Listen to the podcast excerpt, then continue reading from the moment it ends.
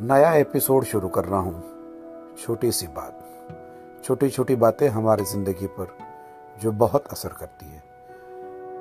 क्या आपने कोरोना की वैक्सीन ली है? एक डोज लिया है, दो डोज लिया है।